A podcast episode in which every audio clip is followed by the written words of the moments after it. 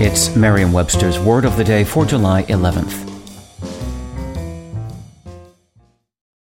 The Angie's list you know and trust is now Angi, and we're so much more than just a list. We still connect you with top local pros and show you ratings and reviews, but now we also let you compare upfront prices on hundreds of projects and book a service instantly.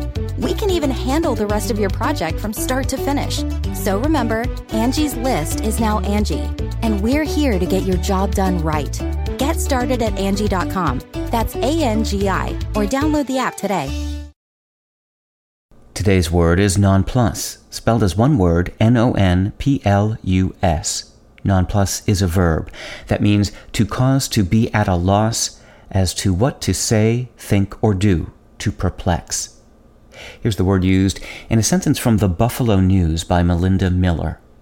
Latimer and Warnick are suitably nonplussed when the Coveys' nemesis arrives in the form of a rather robotic 19 year old, dressed like an exorcist in his long overcoat and wide brimmed hat, clearly unpracticed in social customs.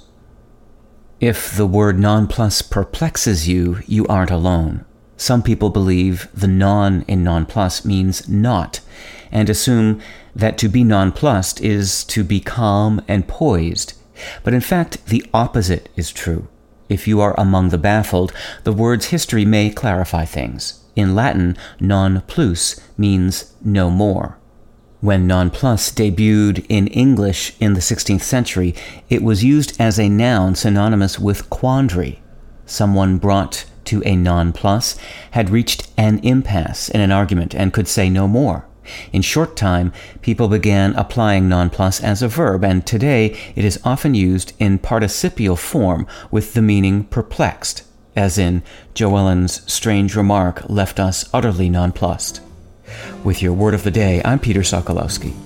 Visit merriam-webster.com today for definitions, wordplay, and trending word lookups.